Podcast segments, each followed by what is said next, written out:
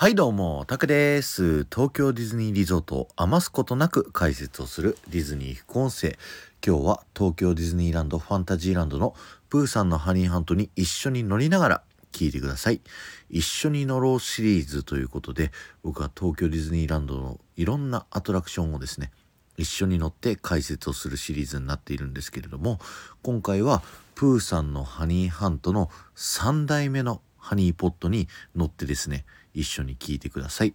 ということで、45秒でですね、一度止めていただいて、えー、プーさんがですね、取れるよって言ったらですね、えー、再生ボタンを押していただくようにお願いします。はい。今回でもう3回目に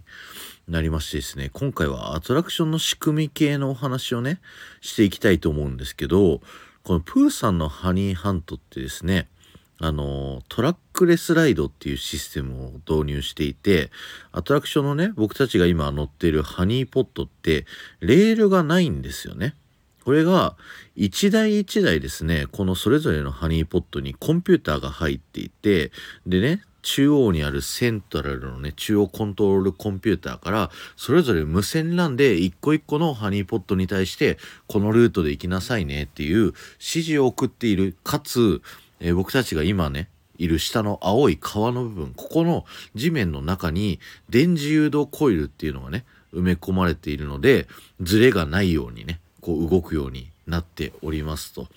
で、続いてのティガーのね、部屋でこう飛び跳ねる仕組みっていうのがですね、これはなんと地面ごとね、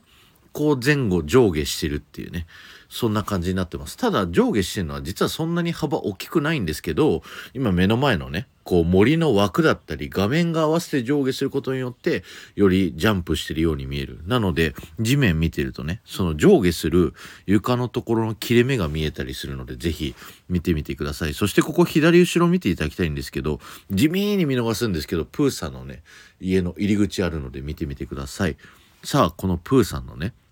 幽体離脱の仕組みなんですけれども、これはペッパーズゴーストっていうね、ホーンテッドマンションとかでもよく使われる仕組みなんですけど、半分だけ透けるガラスっていうのがあるんですよ。で、えっと、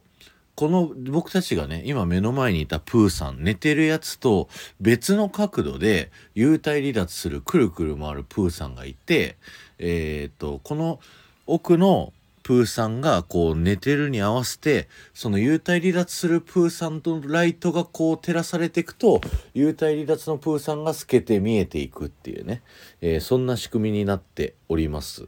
さあ3代目のねルートとしてあの蜂蜜大砲っていうのがあります。でこの蜂蜜大砲は1代目のハニーポットと3代目のハニーポットでしか楽しめないんですけどこの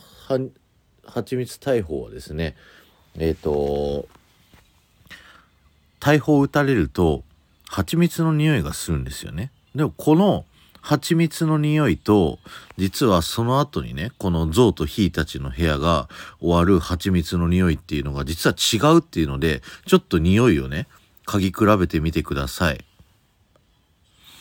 そう、今のやつの匂いをよく覚えておいてください。で、この後ね、あの次のプーさんの、あの、最後の部屋に行きますんで、そこの蜂蜜の匂いとね、こう、嗅ぎ比べてみてください。どうですか？どうですか？違いますか？感じますか？違いが。